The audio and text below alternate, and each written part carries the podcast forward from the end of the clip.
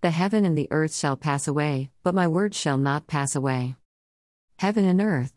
The tone is that of one who speaks with supreme authority, foreseeing, on the one hand, death and seeming failure, but on the other, the ultimate victory, not of truth only in the abstract, but of his own word as the truth. The parallelism of the words with those of Psalm 102:26, Isaiah 48, gives them their full significance.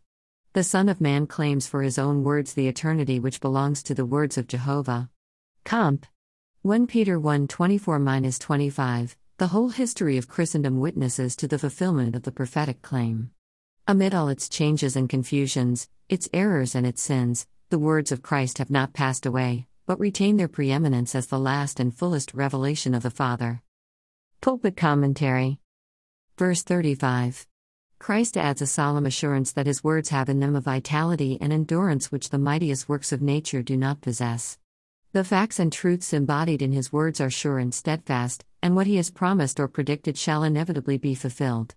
This verse is omitted by, but it is most probably genuine, as it undoubtedly has its place in the other two synoptists, comp. 1 Peter 1 24, 25.